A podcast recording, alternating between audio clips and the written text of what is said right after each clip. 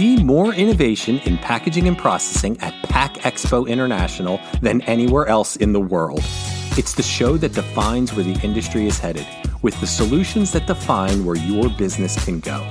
Discover cutting edge packaging technology, processing equipment, new materials, sustainable solutions, supply chain resources, and much, much more. You'll walk away with innovative solutions to challenges big and small. Register at packexpointernational.com.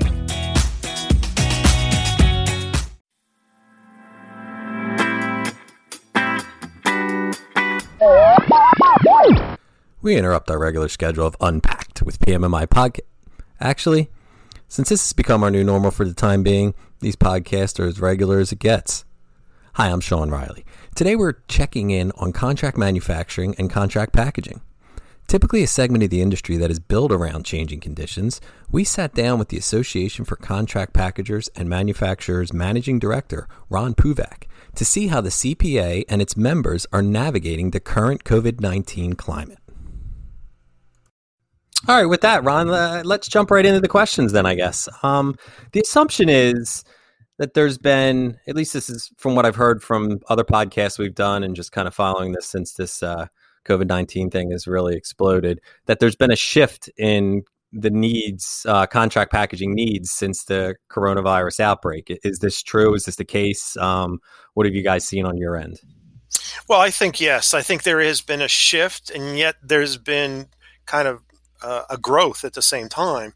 The shift has been into sanitizers, personal hygiene, cleaners, those sort of things. Whereas uh, many of our members maybe hadn't been in that area or that arena much, but now they're being pressed. I mean, they're getting a lot of requests to increase that size of the business, and, you know, and that's uh, obviously because of the situation.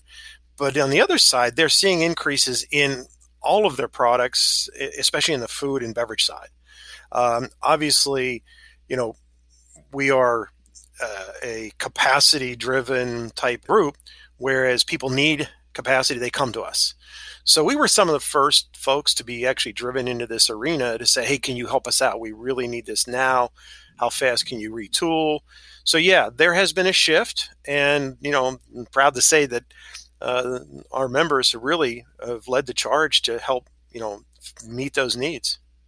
So is just is this a case of obviously as we've seen um, you know especially packaging and processing are kind of things that people don't really think that much about during regular times and by people i mean the rest of the world um, and as as we've seen with the food supply and the healthcare supply and like you've mentioned with sanitary um, sanitation type stuff these are all things that haven't gone down in use. Um, some businesses and industries, unfortunately, have, have gone through some tough times, but these things have continued to grow because we all need to eat. We're all trying to stay clean, things like that. Um, is that probably the gist of why there has been this overflow into contract packaging? People that have normally been able to keep up with it in their own plants have had to go to contract packagers and manufacturers for help? Yeah, I think that's that's part of it. Uh, I mean, we're in an industry, we're growing at a 12.2% rate over the last five years. That's compound annual growth rate. So we were growing already at a very, very large rate. And, you know, much of the business was coming from existing clients, Fortune 100, 500 companies looking to add SKUs, things like that. So we're just kind of seeing that shift now of capacity. I need this capacity now. One of the interesting areas has been the food service side. Um, whereas a lot of major brands have been, you know, in the food service, their business has virtually slowed or almost stopped, and now they need individual packs, and they may not have been positioned to do that, so they've gone turned to contract packagers, contract manufacturers to help them get to that retail packaging uh, versus food service. Okay, that that makes that makes perfect sense. So, how have contract packagers? Um, I guess were they prepared, or how have they prepared for this this sudden shift or increase like this? Well, it's often been said that co-man and co-packs have a horizon about six months, and that's a long-term horizon. So, in in essence, we've always been flexible. We've always been capacity need driven. We've always had a can-do attitude. You know, how do we help when somebody comes in the door and says, "I need this right now"? And and we've always been known to quick to market, fast to market. If you wanted a product brought to market, you went to a co-man and co-pack because they could typically do it faster and uh, at better rate and pa- pace than you know you might be able to do on your own. So we've always been available to increase capacity. And not that we were sitting on ex- excess or idle capacity, but we had the ability to add capacity probably easier than you can at a large, you know, CPG or brand. Yeah. So as you kind of hit on, you you're it's an as an industry, it, you know, co-packers, co-manufacturers are kind of prepped for things like this. They're not obviously not something of this, you know, you know, major of a scale, but you're used to adapting on the fly kind of to to trends. And unfortunately, this trend that, that has come out of this pandemic is is something that you guys are sort of prepared for. Yeah, it's in our DNA. It's a core component of who a co-man and co-pack is. You know, you don't know where that next big order might be coming in. It might be a phone call today or tomorrow. So we've always had that that feeling like uh, there's something coming and we're ready for it. Interesting. Okay, how about um with the increased demand? How about um, maintaining a workforce? I mean, I know there's it's it, it's hard to find good you know operators and stuff like that to to work on these projects. How have contract packagers kind of coped with the demand and and maintained the workforce with you know people getting even people getting sick that can't come into work, stuff like that. Sure. Sure. Yeah, it's definitely been, you know, uh, I won't say a struggle, but it's been a concern and it's been an issue. I've talked to a lot of our members, and they're seeing a few things. Uh, number one, there's been a trend in the industry because prior to this, as the economy being very good, it was hard getting temporary help, right? And we were relying on a lot of temporary help. So a lot of members had actually gone and moved those temporaries into full time employees. So they were kind of getting a core group ready to, you know, be there all the time and and uh, and work as a full time employee. And so yeah, the temp workforce has uh, always been something we've employed, and we've always used a high percentage of temps. Um, what we're seeing again, and like you said, uh, there are concerns of this workforce coming in because of the sickness.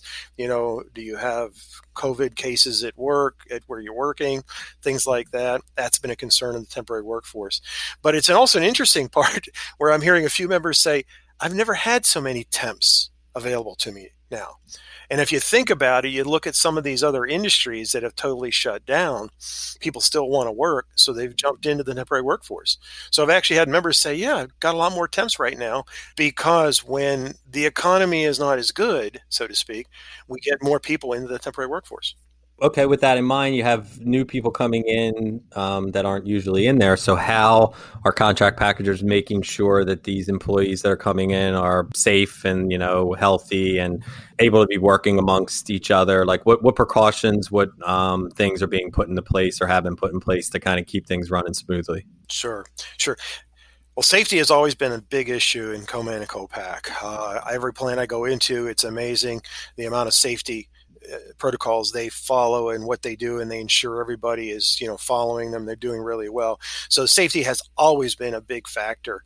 Um, this now health piece is a little bit shift the safety and health come combination.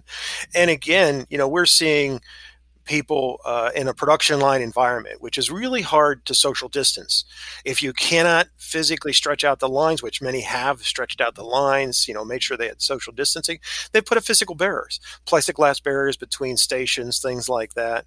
Um, so it's always been, been preeminent, and they and they're very you know very transparent about you know what's going on in the plant. Um, you know, if cases get identified, they make sure the plant knows about it, and they allow people to say, if you're uncomfortable, you know, okay, don't show up. We understand, but you know we're going to operate and things like that. So, you know, they've been following a lot of protocols, a lot of you know more detailed cleaning.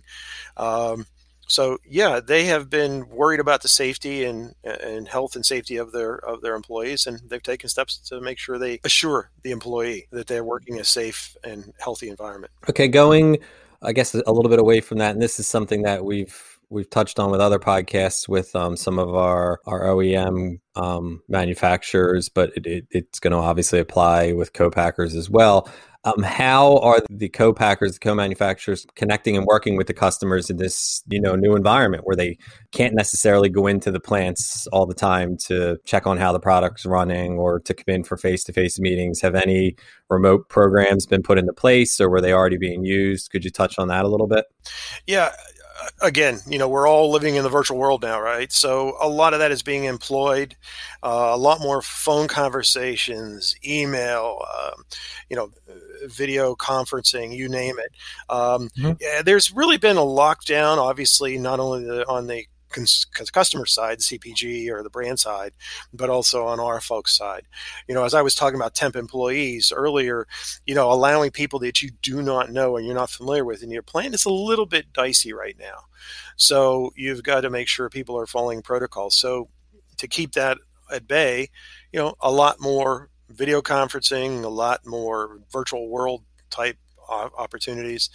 And again, you know, the relationships had been built for for quite some time with the co-man and the brand.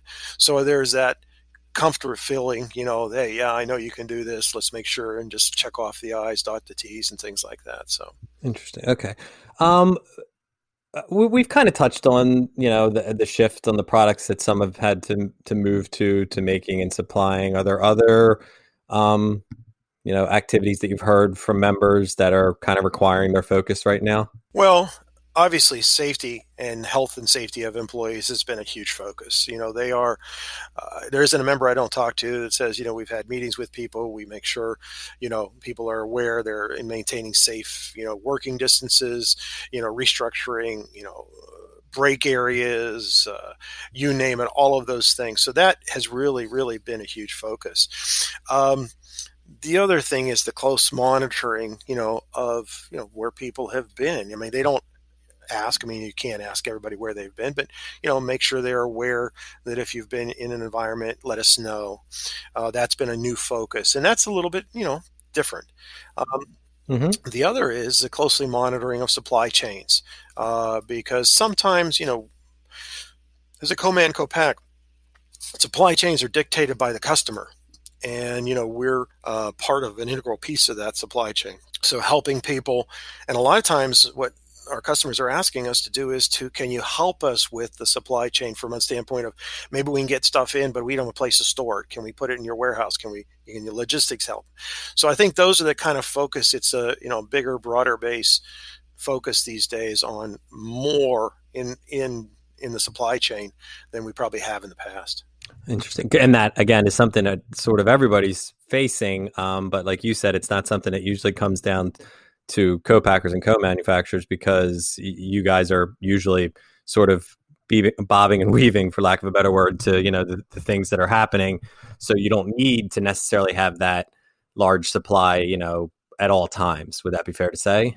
That's correct. That's correct. And then also finished goods. Uh, sometimes finished goods aren't able to get out, uh, you know, right away, and they right. need us to store them for a while, or incoming product, or can you handle this because I don't have a place for this, and so it's those kind of relationships. Perfect. I, I mean, that was ever, basically everything I had to ask, Ron. I mean, I, I was I've heard some great things, and I think this is going to be really helpful. Um, because it's a different perspective on how you guys have had to adapt to this than, like I said, some OEMs or even CPGs have had to because while you are prepared for these type of you know trends this is a much wider obviously larger scale thing that you guys have had to deal with um, so it's it's even put some some pressures on you guys even with it being built into your dna right yeah and i think the i think the whole aspect of you know where the food is needed today and how it's needed, how it's needed packaging and things like that is probably the one thing that has been the most surprising. And I guess we should have understood, you know, food service being uh, reduced and now individual packs. That's a big, big piece because people are buying more. Right. Well, again, I, we can't uh, thank you enough for taking time out of um, what is obviously a busy time for you guys to uh, hop on here with us, so that our listeners can get a little um, little insight into how contract packagers and contract manufacturers are handling the uh, pandemic. So thanks a lot for coming on with us. Thank you guys for having us. We're always willing to talk and uh, uh, appreciate the time.